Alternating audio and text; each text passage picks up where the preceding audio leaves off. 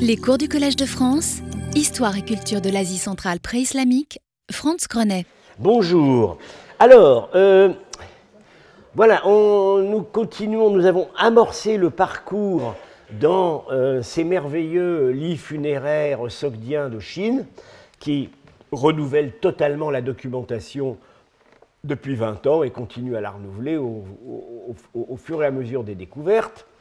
Euh, on avait donc regardé des lits funéraires qui euh, ont appartenu à des Sogdiens, mais non pas de caractéristiques iconographiques sogdiennes très nettes. Et puis après, on avait vu le lit euh, d'Anyang, dont un panneau est à guillemets, et qui là nous introduit beaucoup plus dans un univers sogdien, avec donc le Sapao, le chef des marchands, avec son calot caractéristique qu'on va retrouver dans presque tous ces lits maintenant. Euh, qui célèbre la fête du Nouvel An. Alors, nous en venons donc maintenant au lit funéraire d'Anxia, personnage dont on a l'épitaphe, j'en ai parlé la dernière fois, euh, mort à Sian en 579. Euh, c'est le lit certainement le plus spectaculaire puisqu'il a gardé sa feuille d'or. Hein. Et j'avais donc dit que là, pour la, on a vraiment les thèmes religieux, ce proprement zoroastrien sogdien qui s'introduisent. Donc, ce que les Chinois appelaient la religion, la religion le zoroastrisme tel que le pratiquaient les colonies sogdiennes, ils se rendaient bien compte que ce n'était pas tout à fait ce qu'il y avait en Iran, et ils avaient donc forgé un terme particulier. Hein. Alors, avec ici, donc très intéressant, oh là là là là, quel malheur, oui, euh, le, la combinaison, donc, les oiseaux, les, les créatures hybrides, humaines, euh, volatiles, paradisiaques, qu'on a dans l'art chinois, qui sont au départ, euh, qui ont des racines chinoises avec les immortels taoïstes, mais euh, ils sont aussi inspirés de l'iconographie bouddhiste indienne. Et là, ils sont relégués en haut et remplacés en bas par deux autres figures qui, elles, célèbrent véritablement le rituel du service des morts euh, du quatrième jour, c'est-à-dire le jour où l'âme est jugée. Et ce jugement de l'âme, vous allez le voir dans le dernier lit que nous allons examiner. Donc, célèbre, j'en avais parlé, ce rituel dit rituel externe, avec, on voit, c'est représenté de manière très réaliste, avec des petits pains, des vases qui tiennent des pousses de grenade, des vases à vin probablement, un hôtel du feu ou plutôt un encensoir, là très tarabiscoté de type plutôt chinois, euh, porté par des chameaux, et ces personnages sont représentés comme des hybrides. Hein. Ils ont un corps de coq, mais une tête humaine, et plus précisément une tête de prêtre puisqu'ils ont le, masque couvre-bouche des prêtres zoroastriens. Et en bas, alors, c'est très très subtil parce qu'en haut, on est, carrément dans le plan céleste. En bas, on est dans un plan hybride, le rituel qui fait basculer dans le plan céleste. Et en bas, on est sur le plan humain, c'est-à-dire les membres de la famille qui apportent leurs offrandes. Alors, ce type des prêtres oiseaux demande une petite euh, discussion.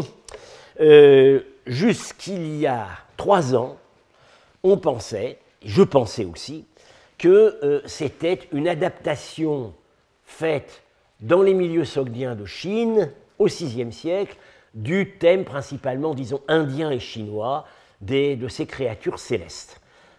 Et en fait, non, pas du tout. on, on, a découvert il y a trois ans j'y étais, j'en ai parlé d'ailleurs à mon cours euh, il y a 2-3 ans ici, on a découvert que le thème existait en Asie centrale dès le premier siècle de notre ère, même les environs de notre ère, au Choresme, la région de la mer d'Aral, euh, euh, sur, sur, une peinture qui représente une divinité.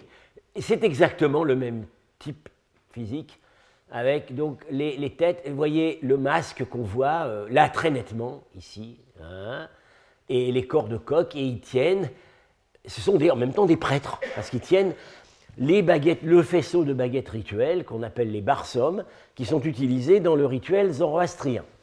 Alors, on savait depuis quelques années auparavant que le thème n'avait pas existé qu'en Chine, il existait aussi à Samarcande, sur des ossuaires. Le voilà représenté, on n'a pas le corps de coq c'est incomplet, mais enfin on voit très bien qu'il devait exister. Là, il fait le geste de bénédiction. Et on a reconnu les mêmes personnages, en fait, sur la peinture de Bamiyan, au-dessus du Bouddha de 33 mètres, qui représente l'apparition du dieu Mitra au-dessus de la, de la, de chaîne de l'Hindoukouche centrale. Alors voilà le couvre-bouche tel qu'il est aujourd'hui utilisé dans le rituel, avec les baguettes. Et le voilà, voilà notre relief qu'on vient de voir, le relief d'Ancia. Alors, euh, quelle est la signification de ce bizarre, euh, très bizarre motif iconographique euh, En fait, avant même qu'on découvre son origine au Choresme, la signification avait été découverte à l'époque où j'ai publié avec Pénélope Ribou et l'archéologue chinois Yang Chongkai le lit dit de Wirkak, qu'on va étudier en détail par la suite, ça, euh, l'explication dans, dans l'Avesta, les textes sacrés des Zoroastriens, avait été trouvée par euh, notre collègue Octor Cherveux, professeur à Harvard. il, a, a, porté à notre attention un passage du Vendidad, le traité, disons, rituel, rituel juridique de l'Avesta, euh, où euh, il, est question il est question des différents services qui ont lieu pendant la nuit. Et alors il est dit que pendant le, le, service Ushahin, c'est-à-dire le service de l'aube, le dernier service de la nuit, le dieu Srosh, qui est le dieu de la prière, de l'activité liturgique en général, euh, est représenté par le coq qui est son prêtre assistant. C'est-à-dire qu'on a là euh, une sorte de, on va dire, euh, l'épiphanie, on va appeler ça l'épiphanie, c'est le terme technique, du dieu Sroche qui s'introduit dans le rituel à ce moment précis qui est la dernière période de la nuit. Excusez-moi, comment s'appelle-t-il ce dieu Srosh, j'aurais dû l'écrire au tableau. S-R-O long S-H. Euh, alors en avestique, parce que ça c'est la forme Pélévi, en avestique c'est Sraosha. S-R-A-O-S-H-A. J'aurais dû l'écrire. Mais, euh, euh, et, son nom est extrêmement parlant, puisque ça, vient de la, du verbe qui veut dire entendre, écouter. Donc c'est le Dieu qui écoute la prière. Voilà. Euh, pour toutes ces questions avestiques, la terminologie, tous les textes extrêmement bien commentés, je vous supplie de vous procurer euh, l'ouvrage paru l'année dernière de mon collègue Pierre Lecoq aux éditions du Cerf, L'Avesta, livre sacré des Zoroastriens, 900 pages, euh, vendu pas cher, 44 euros, se trouve sur Amazon.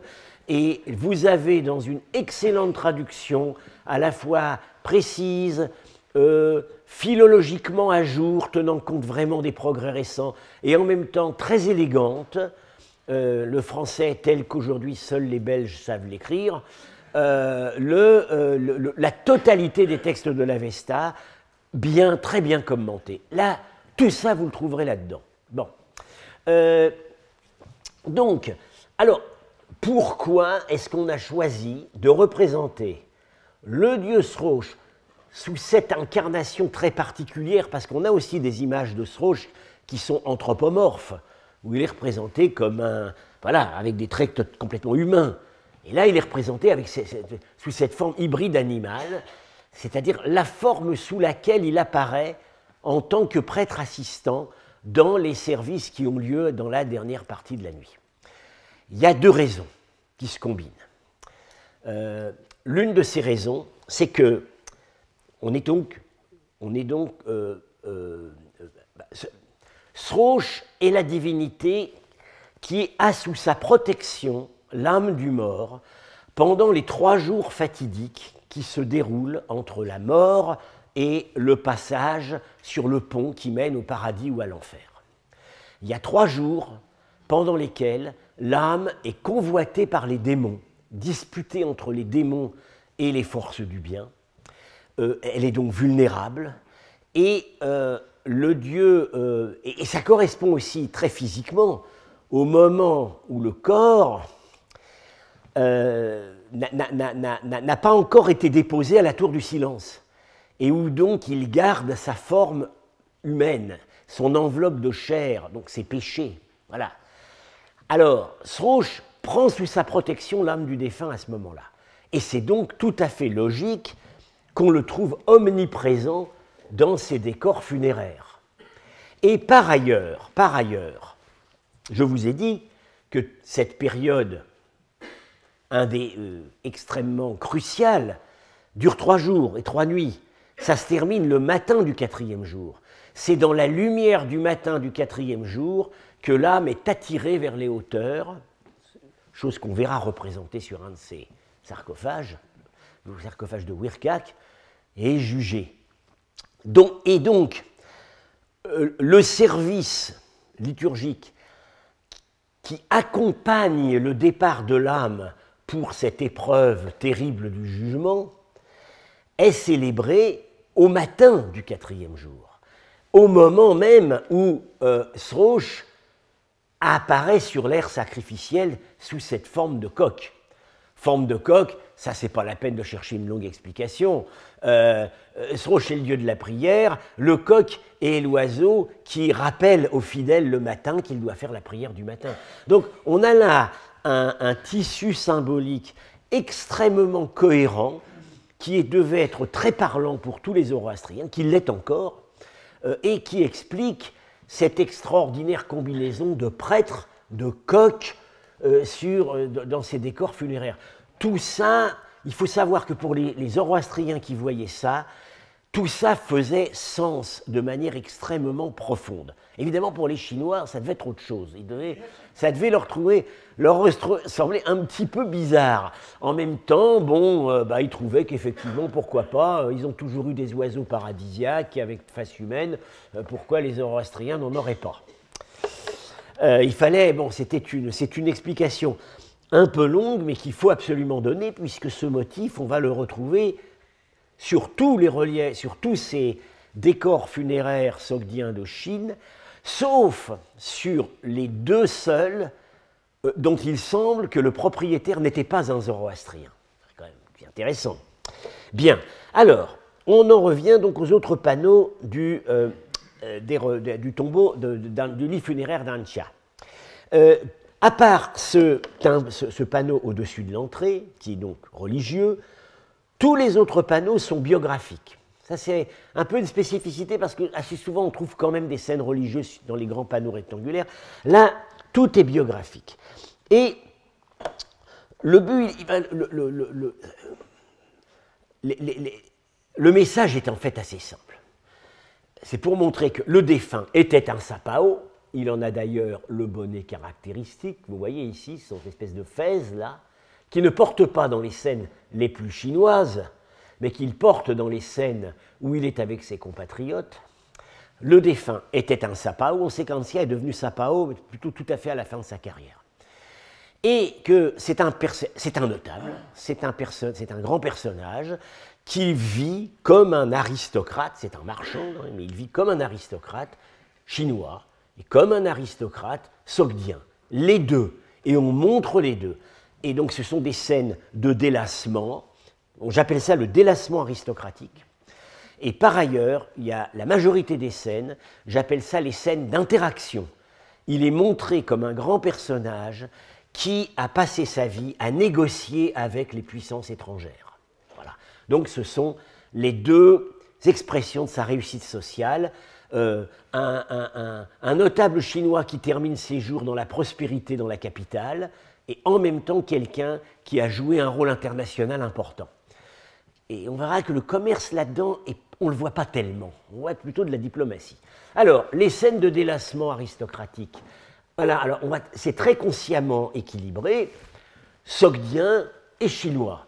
Alors ici, chinois, il est dans un pavillon, il est là, avec sa femme, euh, habillées à la chinoise. Alors on a vu que ça ne veut pas forcément dire que ces femmes étaient chinoises.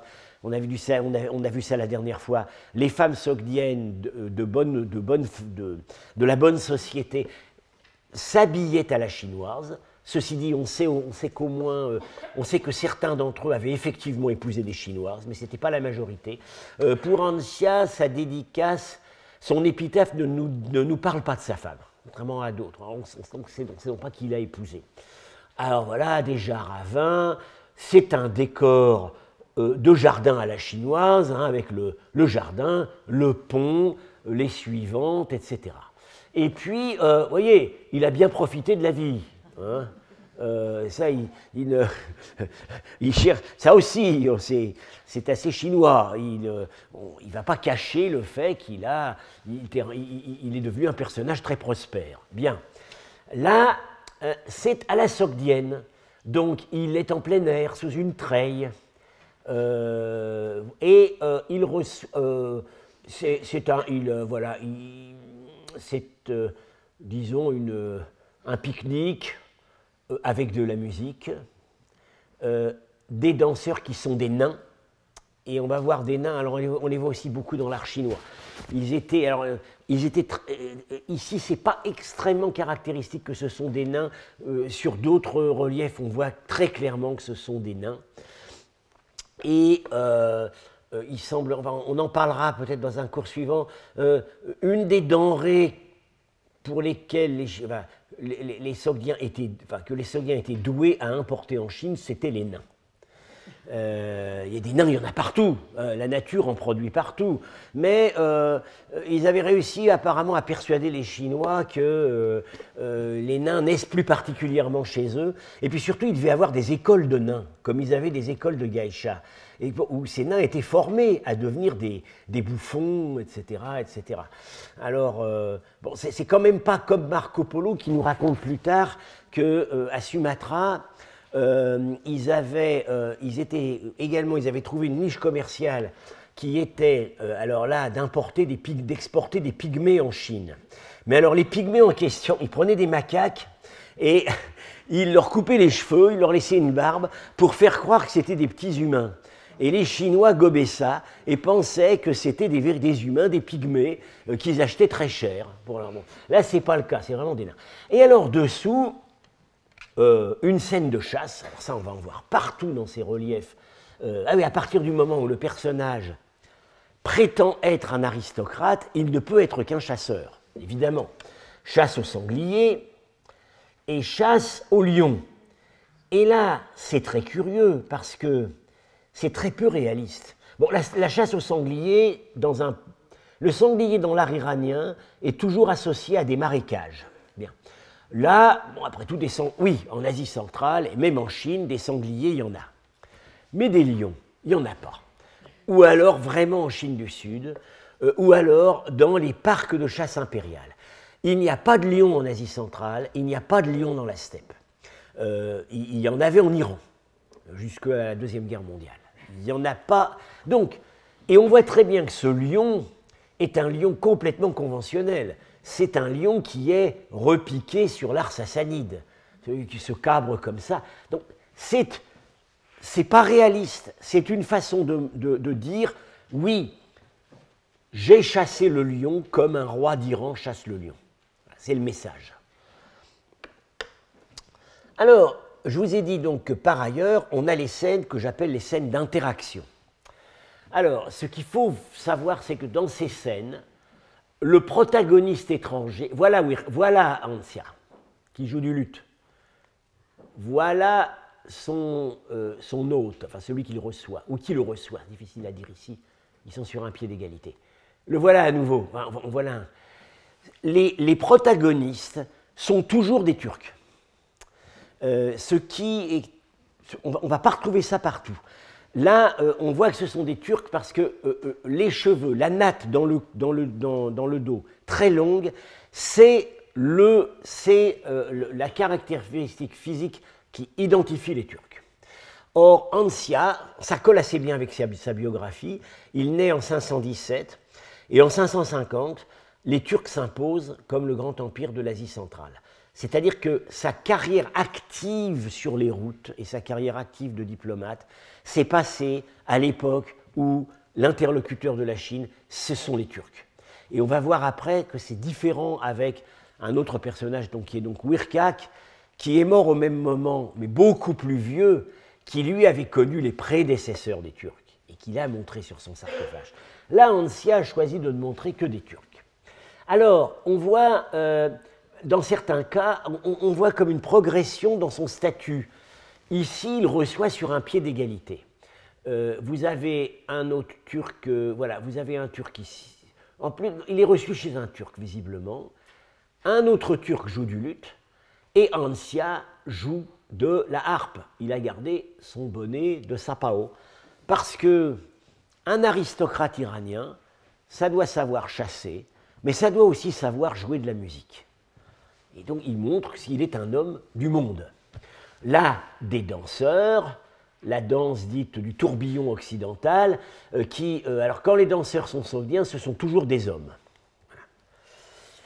Ici, c'est pareil, il reçoit sur un pied d'égalité, là, à cheval, il rencontre ce personnage, il le salue. On va revenir sur la scène du dessous. Euh, mais alors, dans d'autres cas, la hiérarchie est différente. Ici, il est reçu sous la yourte. Donc il est là, avec son bonnet. On voit que le bonnet se divise en deux parties. La yourte est recouverte de peau de tigre, de, de, oui, de peau de tigre, donc tigre de Sibérie. Donc c'est un, notable turc qui le reçoit.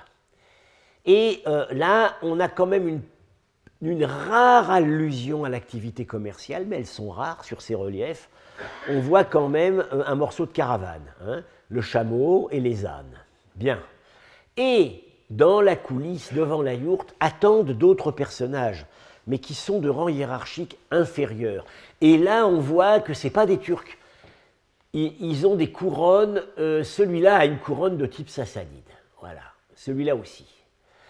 Ce sont en fait les prédécesseurs des Turcs, qu'on appelle les Eftalites. J'en ai beaucoup parlé à mon cours de l'année dernière. Et à cette époque, disons, des princes Eftalites subsistent en Asie centrale, mais sous la suzeraineté turque. Et on a l'impression que Ansia se met en scène comme un intermédiaire entre le nouveau pouvoir qui vient de s'affirmer et les anciens pouvoirs. Non, cette scène n'est pas réaliste les, princes de Samarcande ou de Boukhara ne sont pas venus dans la steppe avec leur couronne. Euh, euh, dans certains cas, ils faisaient, le voyage, mais c'était pour aller à la cour de Chine. Euh, mais voilà, c'est une mise en scène symbolique du rôle d'intermédiaire que le personnage joue dans la nouvelle structure géopolitique. Ici, on voit très nettement que c'est lui le chef. Il reçoit, non pas, il reçoit chez lui. Il n'est pas sous une yourte, il est sous un pavillon léger à structure de bois, un pavillon de chasse, un pavillon de plaisance, à la manière sogdienne. Et le Turc est agenouillé, donc c'est lui qui reçoit. À nouveau, scène de danse et de ripaille, hein, il porte des plats, etc. etc. Alors, euh, ces scènes euh, d'interaction se déroulent donc dans un cadre festif qui est, alors, euh, on voit très nettement donc le toast. À chaque fois, les personnages échangent un toast. Euh, la danse, la musique à laquelle, nous l'avons vu, Ansia parfois participe lui-même. Et évidemment, beaucoup la chasse. Euh, et incidemment, ça c'est un une des grandes découvertes que nous a apporté ce relief, voilà la première représentation connue d'étrier. On est en 579. Euh, il n'y a aucun étrier représenté dans l'art sassanide. On a dit qu'il y avait des étriers sur les reliefs de Takibostan. En fait, le pied est détruit. et la façon dont le. Euh, c'est Samra Azarnouch qui m'a expliqué ça parce qu'elle s'y connaît beaucoup en équitation. La manière dont le pied est placé à Takibostan et dans l'art sassanide montre que ces personnages ne sont pas appuyés sur des étriers. Archéologiquement, on les connaît, les étriers, depuis à peu près le 5e siècle, c'est mis au point chez les peuples de la steppe, les Avars, etc. Mais des représentations d'étriers, on n'en a aucune dans l'art sassanide. Dans l'art islamique, il faut attendre. Oui, on en a à la, à la scène dite des ambassadeurs à Samarcande en 650, euh, 660. On en a après dans l'art omeyyade, mais c'est vraiment après la conquête arabe. Et là, on est un siècle avant. Et vous voyez, ils ont des étriers. Aussi bien les Turcs, qui ont par ailleurs, vous voyez, des magnifiques bottes en peau de tigre, aussi bien les Turcs que les Sogdiens qu'on a ici sont représentés. Alors vous voyez ici, il y a des, des, exploits héroïques. Un personnage qui pourrait peut-être être Antia euh, euh, tire d'un mauvais pas son ami turc qui allait être attaqué par un lion bondissant. C'est totalement, totalement fantaisiste. On est dans le symbolique. Et alors, on a aussi, dans ce cadre festif, euh, on a aussi euh, euh, des, jeux de société. Alors, voyez ici Ansia et son ami turc. bon, on boit et il y a une table. Alors, et les gestes des mains sont animés, donc ils font quelque chose. Ça peut être les échecs, connus en Iran depuis le VIe siècle. Ça peut être aussi ce qu'on appelle le nard ou le backgammon, un autre jeu de type trick-track connu à cette époque. Alors, évidemment, la question qui peut se poser, on voit très bien que Ansia a voulu avant tout se montrer comme un diplomate. Un diplomate qui joue un rôle important avec le nouveau pouvoir des Turcs. Euh, en quelle qualité? Alors on pourrait se dire, il a peut-être peut euh, exercé des missions diplomatiques chez les Turcs euh, pour le compte de la dynastie chinoise des Zhou du Nord, euh, qui, a réunifié la Chine du Nord à ce moment-là. C'est une possibilité. Une autre possibilité, c'est que ces activités se dérouleraient plutôt dans le cadre de sa carrière commerciale active et qu'il négocie la sécurité des routes ça, pourrait être aussi une des explications de, ces scènes. Mais on voit très bien, et ça, là encore, euh, on va le. Euh, à part quelques exceptions qu'on va voir maintenant, le commerce, qui est quand même la base de la richesse de ces gens-là, le commerce s'affiche très très peu. Euh, on, veut, on, veut, on veut montrer qu'on est bien un grand personnage qui a réussi dans la vie, qui est bien intégré dans la société chinoise, qui est reconnu comme un aristocrate par ses compatriotes, qui a les mœurs d'un aristocrate de son pays, mais on ne les montre pas en train de se salir, en train de compter les pièces de monnaie. Voilà. Euh, de ce point de vue-là, il y a quand même une analogie, euh, il y a une analogie assez frappante avec le discours de Marco Polo.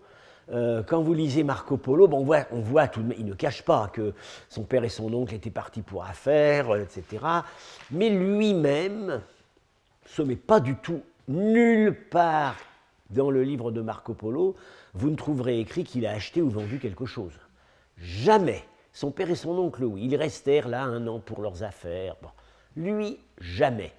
Il est un homme, il se présente comme un homme d'État euh, un, fidèle de Kubilai Khan qui a exercé des missions de confiance diplomatiques, qui a été trois ans sous-gouverneur de la ville de Yangzhou. Et euh, ça a été mis en doute, mais on est maintenant persuadé que tout ça c'est vrai, même s'il y a un petit peu d'exagération. Euh, et c'est comme ça qu'il veut, il veut vendre son image. C'est pas du tout comme homme d'affaires. Euh, on sait par ailleurs que quand il est revenu à Venise, il était prospère, il, était, il, était dans des, il plaçait des capitaux dans des affaires commerciales avec des gens membres de sa famille, il a continué. Pas des affaires énormes d'ailleurs, c'était plutôt des choses sur la, des trafics sur la mer Noire. Il a visiblement pas essayé de rentabiliser son extraordinaire expérience de la Chine et de l'Orient pour établir une ligne commerciale. Pas du tout. Il a, fait des affaires assez locales. Euh, mais en même temps, il veut se présenter comme un administrateur, un diplomate et un homme d'État. Ma, petite idée, mais bon, voilà, qui n'est pas forcément partagée par tous les spécialistes, c'est qu'il voulait se négocier pour l'entrée au Grand Conseil de la ville de Venise. Voilà, et que donc il fallait qu'il montre qu'il avait une expérience d'homme d'État. Alors, je dirais, on est dans un univers mental, dans un message assez identique avec, euh, ces tombeaux, et notamment le tombeau d'Ancia. Alors, ceci dit, dans le répertoire des tombes euh, sino-sogdiennes, il y a quand même deux tombes où euh, les, les, épitaphes font mention surtout de la carrière commerciale du défunt. Mais alors, ce qui est intéressant, c'est que dans les deux cas, il s'agit de gens qui sont morts très jeunes. C'est-à-dire qu'ils sont morts avant de devenir sapao. Ils sont morts avant de devenir des notables sédentarisés. Donc tout ce que l'épitaphe peut raconter sur eux, c'est que oui, c'était un bon commerçant. Mais ça, dans leur plan de carrière, ça venait en première partie. Mais ils sont morts avant la deuxième partie. Alors, on a notamment euh, alors, on a une épitaphe, voilà, euh, qui a été récemment publiée par euh, Bibo et Sims Williams. Alors, on a l'épitaphe, mais on n'a pas le tombeau qui va avec. Trouvé à Anyang, c'est-à-dire le même endroit que les reliefs qui sont, dont une partie est au musée Guimet, et dont j'ai parlé. ce défunt-là est mort en 580, il s'appelait Nanaï Vande. il est mort jeune en même temps que sa femme. Alors voilà son épitaphe en chinois. Et voilà son épitaphe en sogdien, euh, beaucoup plus détaillé. Euh, c'est plutôt du bon sogdien, pas mal gravé. Euh, et là, ce qui est intéressant, c'est qu'on ne dit pas qu'il est sapao, donc on ne pouvait pas le dire, il ne l'a pas été, il est mort trop jeune. Mais on dit qu'en chinois, il a été shanke. Apparemment, ça veut dire marchand itinérant. Et dans la version sogdienne, il est dit chak. C'est un apax. C'est un mot qu'on n'a pas par ailleurs, mais dans lequel il semble qu'on reconnaisse la racine roi qui veut dire le bazar. Et donc on traduit hypothétiquement grand marchand, et selon l'hypothèse de Pavel Lourier, ce serait peut-être l'origine du mot persan Roja, qui a donné en français Roja, qui est un titre encore utilisé. Aujourd'hui, c'est surtout un titre, un titre honorifique religieux ça désigne euh, en principe, euh, en Ouzbékistan en tout cas, quelqu'un qui est Roja, c'est supposé être un descendant des quatre premiers califes. Donc c'est plutôt religieux. Mais euh, ça, aussi ça, peut aussi désigner un riche marchand. et un titre de respect. Voilà. Donc, on a donc ce défunt, mort en 580. Et puis alors, on en a un autre, Han Bei, mort à Loyang en 589 alors, je m'excuse parce que la qualité de mes reproductions n'est pas fantastique, parce que tout simplement, euh, ces reliefs, on ne sait pas où ils sont. c'est une histoire. Alors, c'est très dommage, parce que selon moi, c'est les plus beaux. Euh, les, couleurs sont subtiles, c'est pas criard comme dans certains cas. Le, le euh, voyez, ces proportions étirées, c'est vraiment pour moi les plus beaux. Alors, euh, une, ce livre funéraire a une histoire vraiment très triste. Euh, il a, ça a été fouillé illégalement à Loyang. on s'aperçoit quand on, quand on va à travers les publications chinoises que euh, il y a parfois, enfin bon, évidemment, ils ne peuvent pas tout contrôler, et il y a des fouilles clandestines, il y a des trafiquants, enfin surtout maintenant que ces choses se vendent de plus en plus cher. Euh, bon, autrefois, euh, un paysan qui tombait sur une, tombe en labourant, euh, bah, il, allait, en rendre compte à son chef de brigade et puis ça montait tout de suite aux autorités archéologiques. Aujourd'hui, il y a des rabatteurs qui vont proposer des prix attractifs et ça part à l'étranger. alors, de moins en moins parce que maintenant les musées, notamment américains, euh, n'ont pas très envie de se retrouver avec des contentieux avec les autorités chinoises et hésitent à acheter ce genre de choses. Mais maintenant, il y a des collectionneurs privés en Chine. Alors, ce relief de Hanbei, on a les bases que je ne vais pas montrer maintenant parce que ça n'apporte rien de particulièrement nouveau. Alors, les bases ont été sauvées et sont maintenant au musée municipal de Xi'an. Mais les quatre très beaux panneaux sont chez un collectionneur privé. Donc, tout ce que j'ai, c'est euh, des scans faits d'après des photocopies qu'on m'a données là-bas à Sienne. Euh, mais c'est quand même. Euh, alors, alors, voilà, l'épitaphe est intéressante. Le personnage est mort en 589.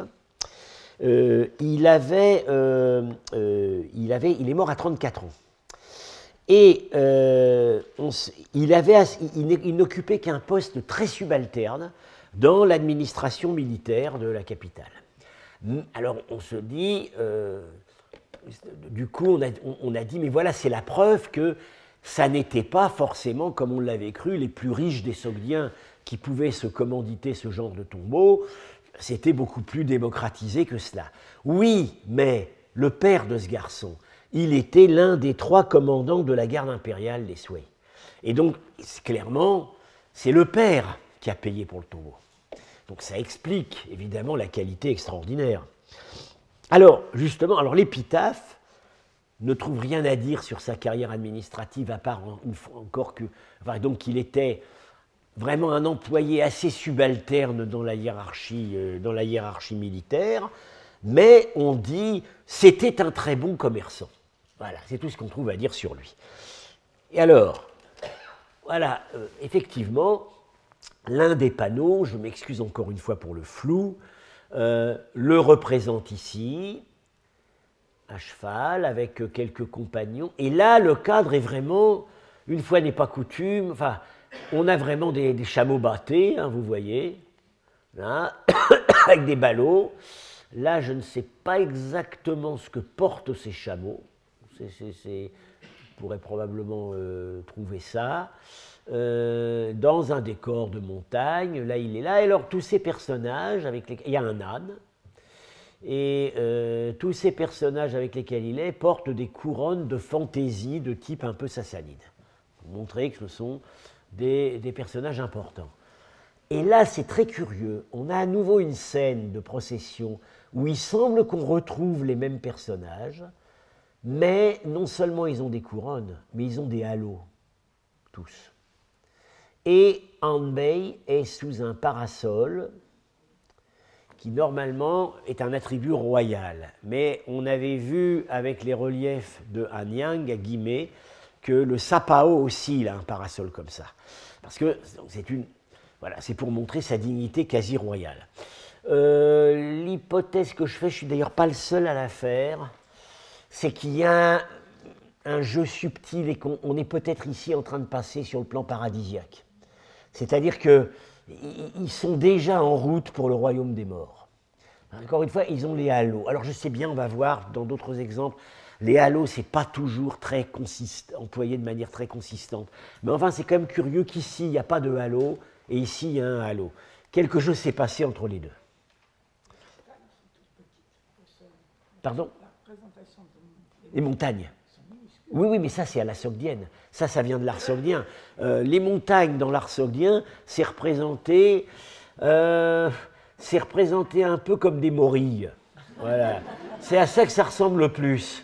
Euh, et ça, ça c'est vraiment la façon dont les Sogdiens représentent des montagnes. Et alors, voilà, deux autres panneaux. Donc, un thème classique qu'on a déjà vu, le délassement aristocratique sous un pavillon en bois, qui peut être chinois, mais qui peut être aussi sogdien. Il boit. Il y a des hommes ici qui jouent des instruments du luth, des danseurs et des suivantes chinoises. Bien. Et là aussi, on a une scène de banquet, de délassement. Mais là, très clairement, on n'est plus sur Terre. Hein. Euh, ces personnages euh, sont des personnages bachiques. Euh, ils ont, voyez, ils sont à moitié nus, avec leur collier, des types physiques de, un peu de type silène, et on voit très bien quel est le modèle. Le modèle, c'est le dieu indien Kubera, une des formes de Vaishravana. Kubera, euh, le dieu de la fortune, très souvent représenté en Inde dans des contextes à la fois hindous et bouddhistes. Et le voilà sur euh, ce qu'on appelle la tasse du Pendjab, qui est au British Museum, une tasse du 5e siècle, et c'est exactement très très proche de ça. Vous voyez, à moitié nu. Le modèle, évidemment, c'est le, c'est le silène, c'est à la fois le silène et le, bach, et le, et le, bacchus de l'art gréco-romain. Il boit dans sa corne à boire avec un manche très long. Pareil ici, sa pipette là. Euh, bon, très clairement, c'est pas c'est pas un personnage d'ici bas. Donc, alors, on a évidemment des corps musicaux, des instruments de musique. Euh, ça pourrait être pour un festin normal, mais ces protagonistes ne sont pas des personnages terrestres. On est au paradis. On est au paradis.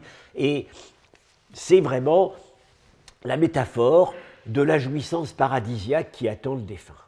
C'est une façon de dire il menait la joyeuse vie sur terre, et puis comme c'était un excellent individu, il va continuer au paradis sous la protection des divinités de la fortune.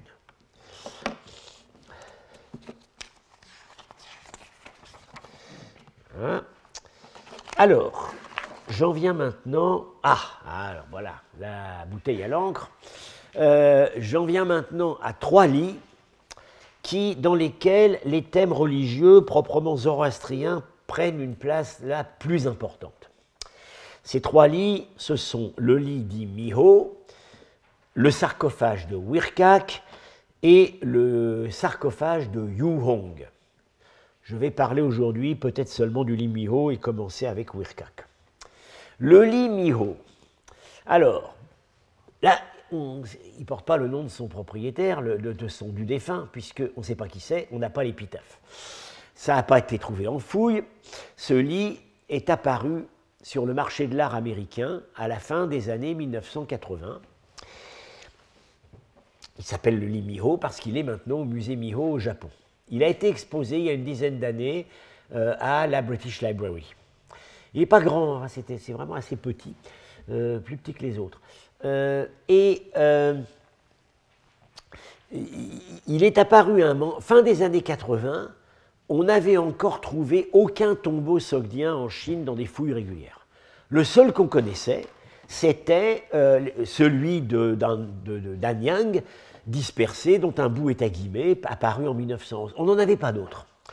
Alors, quand le Limiho est apparu, il y a eu des doutes sur l'authenticité, euh, parce qu'on a dit, euh, mais, vraiment, on peut trouver il y a des modèles tellement évidents dans l'art sogdien qui étaient déjà à l'époque publiés, c'est clairement une, une imitation. Et en plus, il faut reconnaître que par rapport à tous les autres lits que nous examinons, le style est beaucoup plus maladroit, beaucoup plus grossier, beaucoup plus hâtif. Euh, mais, suite à ces rumeurs sur l'authenticité, la tentative de vente à un grand musée américain, je crois que c'était Los Angeles, a échoué ou au Getty. La tentative a échoué, la vente a été cassée. Ou, plutôt, ça avait été vendu et la galerie a dû racheter euh, le lit. Entre-temps, on a découvert en fouille un certain nombre, le lit d'Anyang, qu'on vient de voir, et d'autres qu'on va voir ensuite. Et les doutes se sont dissipés. Et à ce moment-là, c'est le musée Miho au Japon qui a raflé la mise et qui a acheté le lit. Euh, alors, il y a toujours des gens qui doutent. Euh, personnellement, je ne doute plus, parce que euh, je, vais vous, en parler. Il y a certains aspects, certaines représentations de rituels sur, ces, sur ces reliefs que je n'ai pu élucider que vraiment il y a trois ou quatre ans. C'était pas évident du tout et ça pouvait pas être accessible à un faussaire. Donc je, pense que, euh, personnellement en tout cas, je, suis pour l'authenticité pour de, ce, de ce lit. Alors, euh, où a-t-il été trouvé? On a des rumeurs, il aurait été trouvé à Taiyuan, qui est donc une ville à mi-chemin, une ville importante à mi-chemin entre Pékin et, euh, et Pékin et Xi'an. Euh, Taïwan, c'est la ville en fait d'où sont partis les Tang quand ils sont partis à la conquête du pouvoir en 618. Il y avait une importante communauté sogdienne euh, et de Taïwan, en tout cas, viendra, vient le lit dit Yurong qu'on va voir plus tard. Donc on sait qu'il y avait des sarcophages sogdiens à Taïwan.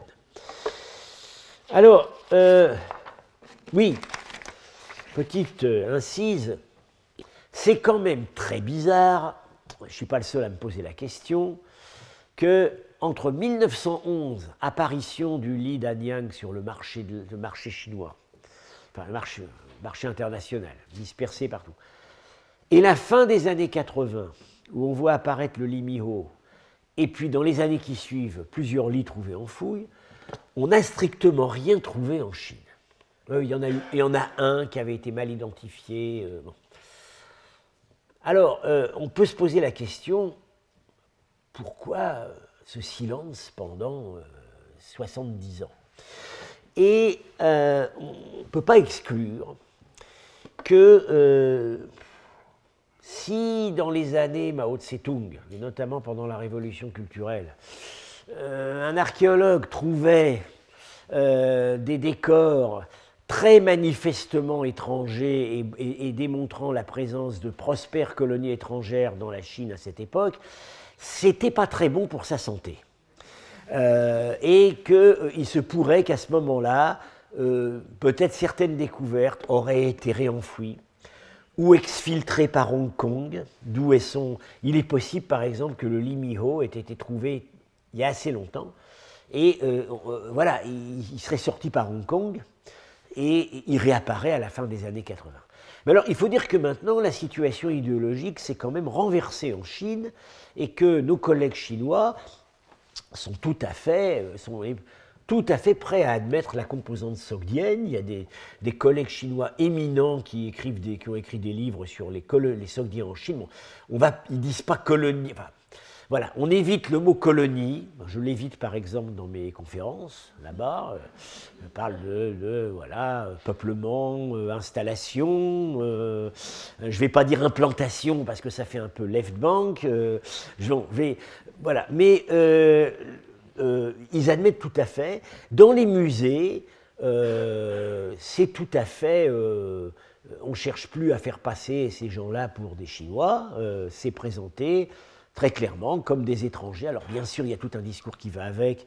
Au musée de Xi'an, au musée de Runchi, on nous explique que, euh, bon, voilà, c'était très cosmopolite, il y avait beaucoup, il y avait des étrangers très prospères, des marchands, mais que, bon, bah, finalement, tous ces gens-là ont contribué, euh, se sont fondus dans le grand courant de la civilisation chinoise, euh, parce que l'approche, oui, bon, voilà, il y a une approche très nationaliste, mais ce n'est pas une approche raciale. Voilà, on considère que euh, la civilisation chinoise a su s'imposer à ces différents peuples qui ont apporté leur contribution. Euh, donc euh, le discours a maintenant beaucoup changé et parfois j'ai même été avec Étienne de la Vessière et Pénélope Ribou, on était parfois invités à visiter des, on a été en tout cas à Taïwan, à visiter un lit typique des Wei du Nord du 5e siècle où on voyait un personnage qui avait l'air sogdien. Et il y avait la télévision. Et on voulait absolument nous faire dire que c'était un tombeau sogdien. On dit non, c'est un tombeau chinois. Et c'est très rassurant, parce qu'on est au cœur de la vieille Chine. C'est quand même rassurant de savoir qu'il y avait encore de l'art chinois. Voilà. Mais, euh, et, le personnage qui avait l'air euh, sogdien, ben oui, c'était un sogdien, mais parce que les Chinois distingués avaient des serviteurs sogdiens. Voilà, c'est le sogdien de service. Mais ça ne veut pas du tout dire que. Euh, alors il se trouve effectivement que dans, dans ces lits de l'époque Wei, il y a un certain nombre de thèmes, je l'ai montré, qui sont après retravaillés dans une sémantique sogdienne. Alors, le répertoire des panneaux du Limiro recoupe très largement ce qu'on a déjà rencontré dans les exemplaires précédents. Hein. Voilà, donc le banquet aristocratique euh, à la chinoise, ou alors une fois de plus, le personnage est représenté à la fin de sa vie avec les caractéristiques d'un homme qui a réussi, hein, comme on dit en Italie, uomo di panza, euh, la danse, hein, euh, la danse virevoltante, euh, ici c'est plutôt c'est des musiciens sogdiens, des scènes d'interaction. alors là, on le voit. Là, là, on le voit chez les. On ne le reconnaît pas en fait. On, montre plutôt des peuples exotiques. Alors là, c'est les Turcs clairement, vous voyez avec les longs cheveux là, le Turc sous sa yourte, des Turcs ici, et les Turcs à la chasse.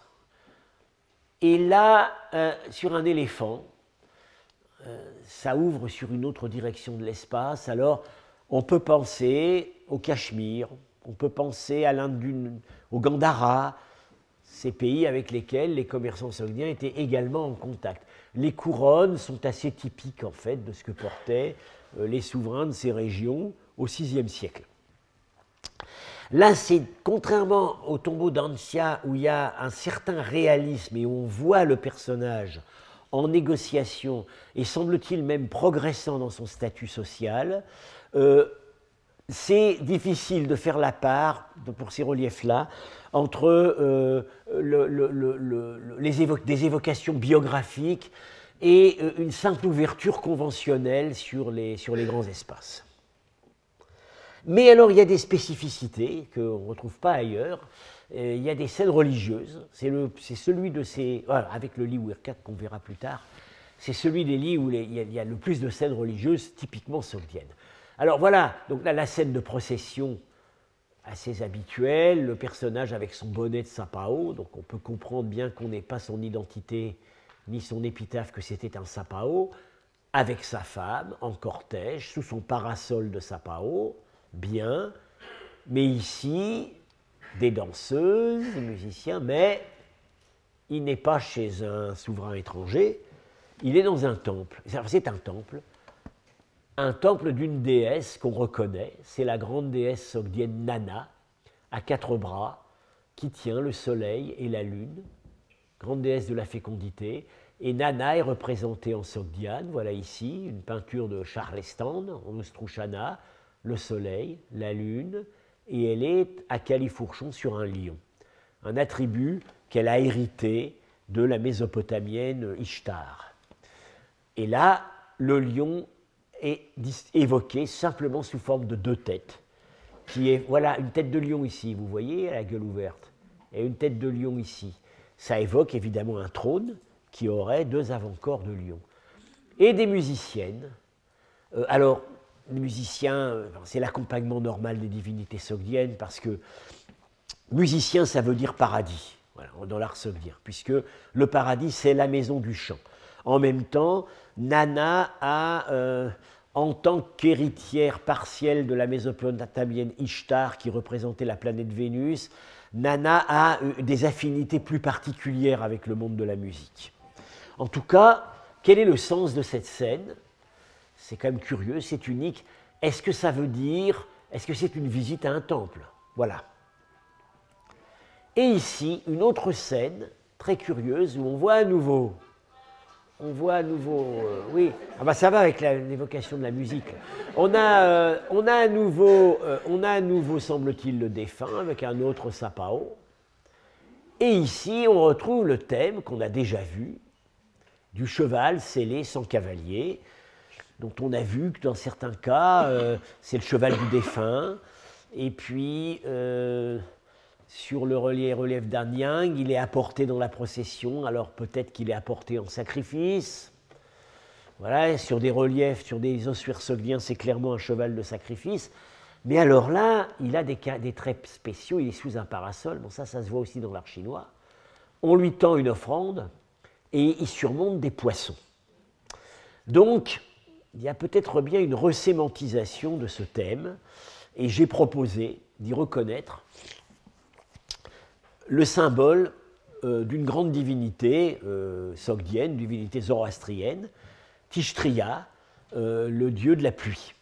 Parce que Tishtria, c'est raconté quand vous allez vous précipiter sur la traduction par le coq de l'Avesta, vous avez l'hymne à Tishtria, où vous, il y a ce texte magnifique où on explique que Tishtria, au début de chaque saison, à chaque printemps, surgit des eaux de la du fleuve sous forme d'un cheval blanc et il combat un cheval noir qui est le démon de la sécheresse. Et alors, si le cheval blanc gagne, l'année sera bonne, si le cheval noir gagne, l'année sera mauvaise. Donc, ça pourrait bien être le dieu Tishtria qui sort des eaux. En même temps, il y a eu une certaine, euh, un processus, disons, d'assimilation bien compréhensible entre Tishtria et la divinité du fleuve Oxus, fleuve de la Moudaria. Alors avec Marchak, on s'était demandé, est-ce que ce serait l'allusion à des voyages qui auraient emmené le, défunt à traverser ce fleuve? Euh, puisque euh, euh, comme le fleuve Oxus, était invoqué par les marchands sogdiens. Euh, bah, il y a beaucoup de marchands sogdiens qui ont des noms qui sont formés sur le nom de ce fleuve, euh, qui, en même temps a pu parfois s'appliquer à d'autres rivières. Ça devient un peu le dieu fleuve par excellence. Et, il semblerait assez logique qu'il ait été invoqué pour la sécurité des passages. Et ça pourrait peut-être être bien le sens ici. Et puis, euh, je termine avec une scène religieuse alors là, unique sur tous ces reliefs, euh, parce que c'est le seul cas où on a une allusion assez explicite au rituel des funérailles. Alors je m'explique. Ça se lit de bas en haut, et ça se comprend très bien.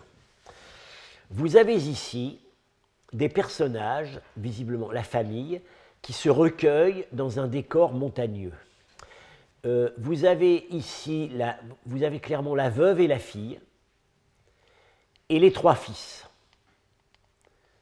Euh, les trois fils sont venus à cheval, leur cheval attendent, les femmes, pas, elles ont dû venir en char à bœuf, et se recueillent dans un, un arbre, dans un paysage de montagne. Et en haut, vous avez le chaharom, je n'ai pas besoin de vous le présenter à nouveau, donc ce rituel avec diffère, ce rituel du service du quatrième jour après la mort, avec les, les plats qui portent les offrandes, le prêtre avec son masque, vous le voyez, hein et puis j'ai commenté la suite. Donc, c'est ce qui se passe avant le chaharom, ou au même moment. C'est l'allusion à l'abandon du cadavre aux bêtes sauvages. Alors vous me direz, où est la tour du silence? Ben, elle, peut ne pas être montrée, elles étaient de toute façon construites les, à l'écart des oasis. Mais euh, il n'y en avait pas forcément. Quand, euh, dans les prescriptions funéraires zoroastriennes, ce qui est important, c'est que le cadavre soit abandonné euh, soit aux oiseaux, soit aux chiens, et dans des conditions qui vont éviter que la chair ne soit traînée partout et souille les eaux, les, rivières. Donc, le cadavre doit être attaché, mais pas forcément dans une structure ad hoc. Et c'est très probablement le dernier adieu aux morts, au moment, et, ça on sait que même dans le rituel zoroastrien moderne, les, lamentations sont prohibées dans le zoroastrisme moderne, mais enfin, disons, les, manifestations de tristesse ont lieu précisément à ce moment-là, au moment où le, corps va être déposé à la tour du silence. Euh, on appelle ça le, le la lamentation. C'est ça qui est représenté ici, et qui est représenté ici d'une manière beaucoup plus violente. Parce que vous voyez ce qu'ils font, ils se coupent les oreilles. Ils se tapent sur le front, ils se coupent les oreilles. Bon, euh, alors, ce pas les membres de la famille les membres de la famille, ils sont là, ils se recueillent. Et là, je vais commenter la, mère et la fille, je vais vous expliquer exactement ce qu'elles font.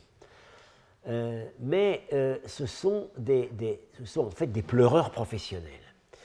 Et alors, on a toujours, et on voit très bien, c'est cette scène extraordinaire qu'on a à l'entrée du temple 2 de Penjikent, le temple de Nana. Alors voilà Nana avec ses quatre bras, ses cheveux épars, qui se lamente sur un personnage féminin. Enfin, bon, ce serait trop long de revenir là-dessus, mais on a des interprétations euh, qui est dans son catafalque. Ici, c'est Déméter qui est associé à Nana, qui écrase, sa torche. Et ici, ce sont des pleureurs. Mais voilà, ils, ont même des cicatrices sur le front. Vous voyez c'est pas la première fois qu'ils pleurent dans des funérailles. Et ils, se coupent les, ils se les oreilles. Bon, alors, alors attention, c'est pas si dramatique qu'on pourrait croire. C'est pas Van Gogh. Euh, c'est-à-dire que on sait très bien que euh, euh, quiconque a eu des enfants sait parfaitement qu'une petite entaille à l'oreille, ça saigne beaucoup. Et donc, en s'infligeant des blessures à l'oreille, sans avoir à se mutiler forcément, on crée des saignements très spectaculaires. Voilà, et c'est certainement ça qui, se passe ici, et qu'on voit ici. Voilà. Alors, que font ces deux femmes à l'arrière d'une sorte d'enclos à chameau, portant un paquet de, euh, de tissus, visiblement? Il y a quelques années, j'ai proposé une interprétation qui semble avoir été acceptée. C'est un rituel zoroastrien, encore utilisé, qu'on appelle le cédra. Alors, le cédra, ça désigne une chemise, une tunique, qui va être spécialement tissée dans la maison du mort par les femmes de sa famille, et qui ne servira pas dans la vie courante. Et au moment du décès, cette chemise est donnée au prêtre, euh, qui, euh, et, elle est supposée, qui la consacre. Et elle est supposée habiller le mort dans l'au-delà. Et voilà, c'est ça. C'est représenté sur cet ossuaire de Charisabs. Vous avez ici euh, en bas le Chaharom. Vous reconnaissez. J'ai déjà, déjà commenté ce, cette image, hein, avec les, les, moutons pour le sacrifice, le vin, le cheval, le brûle-parfum, les petits pains, le prêtre avec son masque, la triple ceinture, et en haut, ça se passe au paradis. il y a les musiciens. Le dieu du paradis, et ici, euh, probablement, à mon avis, l'un des dieux, euh, je pense que c'est Varman, bon, et je pense la veuve, en fait, ici, qui a consacré le tissu, lequel sert à habiller l'âme toute nue du défunt, euh, qui, est, qui est accueilli au paradis. Alors les textes vous expliquent que si le défunt a été, euh, a été un bon zoroastrien, il sera habillé au ciel par ce tissu. Mais s'il a été mauvais, on va le laisser tout nu. Et en attendant le jugement dernier, il va être condamné à se geler. Euh, voilà. Donc, et c'est exactement ça qui est montré là. Alors maintenant, qu'est-ce que c'est que cet enclos à chameau euh, je, On a l'explication c'est un bout, voilà, c'est l'arrière des chameaux. On a, ils sont battés. On a la suite, on a cette image, c'est un, c'est un extrait d'une image plus grande, mais qui n'est pas montrée ici, mais qu'on va voir sur le tombeau Wirkak. C'est le pont du Chinvat. C'est le pont que le défunt va franchir avec une caravane pour aller au paradis. Et en fait, ce qui se passe, c'est que la mère et la, mère et la, fille du défunt consacrent, c'est pour montrer que ce tissu qu'elles ont remis au prêtre est destiné à accompagner le mort dans l'au-delà.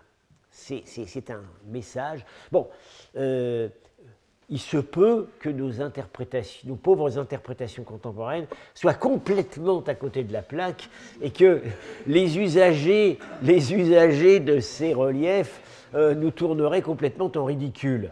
Mais euh, euh, comme me disait un jour Marchak, je supposais que dans un cas précis, peut-être l'artiste n'avait pas très bien compris ce qu'il représentait. Il m'avait dit, vous en faites pas. Il comprenait mieux que nous. bon. bon, voilà. Donc, mais euh, c'est quand même très vraisemblable que c'est ça. Mais allez-y, monsieur. Un détail qui a l'air non négligeable et que vous pas commenté. Le chien. Ah oui, alors j'aurais dû.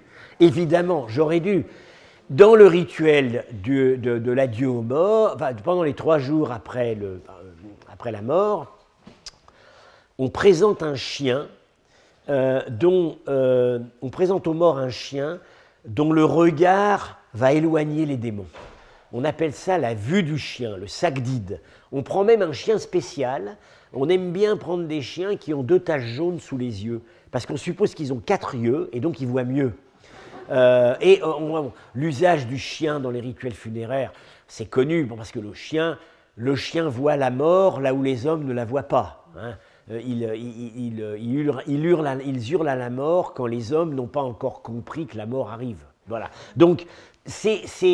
Et ça, voilà, c'est évidemment le chien du merci de m'avoir. Je l'avais d'ailleurs dit dans mes notes, mais ça me paraissait tellement évident que j'en aurais pas parlé. C'est évidemment le chien du, le Alors là, on a une véritable leçon illustrée de euh, rituel funéraire sogdien, euh, avec les aspects très orthodoxes, le sacrifice du tchaharom, l'habit du prêtre, euh, le dépôt du défunt aux animaux sauvages, et des aspects, le cédra, et des aspects beaucoup moins orthodoxes, condamnés de manière répétitive dans la littérature zoroastrienne, mais qui n'en étaient pas moins fortement pratiquée en, Asie centrale, c'est la lamentation pour le mort. Euh, voilà, bah, j'ai terminé. Retrouvez tous les contenus du Collège de France sur www.colège-2-france.fr.